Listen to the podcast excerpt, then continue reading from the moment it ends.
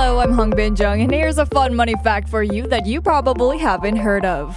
Have you ever looked at your dollar bill and wondered, where was this bill before it got into your wallet? Whose hands did it belong to? What did they use it for? If we think about it in those terms, our banknotes may have a million stories to tell.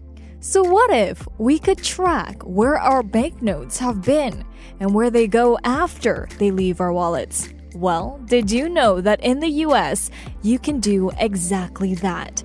They have a website called where'sgeorge.com where consumers can make a profile and track their physical dollar bills. Where's George is a currency tracker that allows people to enter bills and find out where they came from. The bills do not really have to be $1. It tracks bills from the series 1969 and forward. All you have to do is log on to the website, make a profile, and click on a button that says that you found a Where's George bill and want to track it.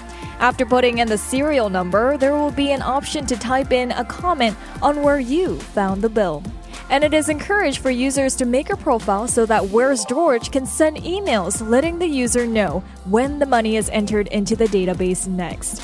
Another fun thing about this is that under the website's most entered bills category, there are different serial numbers to click on that have tracked where the bills have traveled all around the world. Interesting, right? Well, that's exactly what the creator of the website thought when he came up with this idea. The creator of Where's George stated on the facts page that they started this project because it's fun and no one else has done something like this before. The project has been around since December 23rd, 1998. Would you give this website a try? And if you do track a dollar bill, let me know where it went or where it came from. And if you enjoyed this money fact and want more, make sure to subscribe to Money FM's weekly newsletter, where you'll find new money facts every week.